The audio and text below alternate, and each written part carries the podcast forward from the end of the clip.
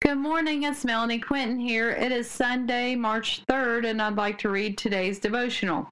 His thoughts are greater than ours. Isaiah 55, 8 through 9. My thoughts are nothing like your thoughts, says the Lord, and my ways are far beyond anything you can imagine. For just as the heavens are higher than the earth, so my ways are higher than your ways, and my thoughts higher than your thoughts. The Lord's thoughts go way beyond what we can fathom. He is infinite and our minds are finite. We think there is one way to do things and the way we are directed.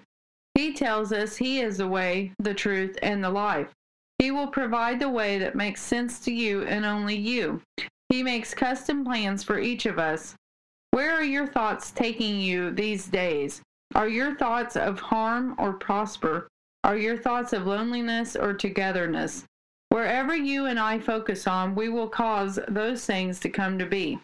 Learn to focus on the Lord and His way, for He will not direct us down the wrong path. He will provide the comfort, the care, the respite, and the peace we all need. The world will try to steal our peace. Guard your hearts, your minds, and your souls by getting the word of Christ in your mind, your hearts, and your souls. Do not allow differences, contentions, or jealousies to cause you to strife. Because the Lord wants you to receive His peace, His grace, and His mercy.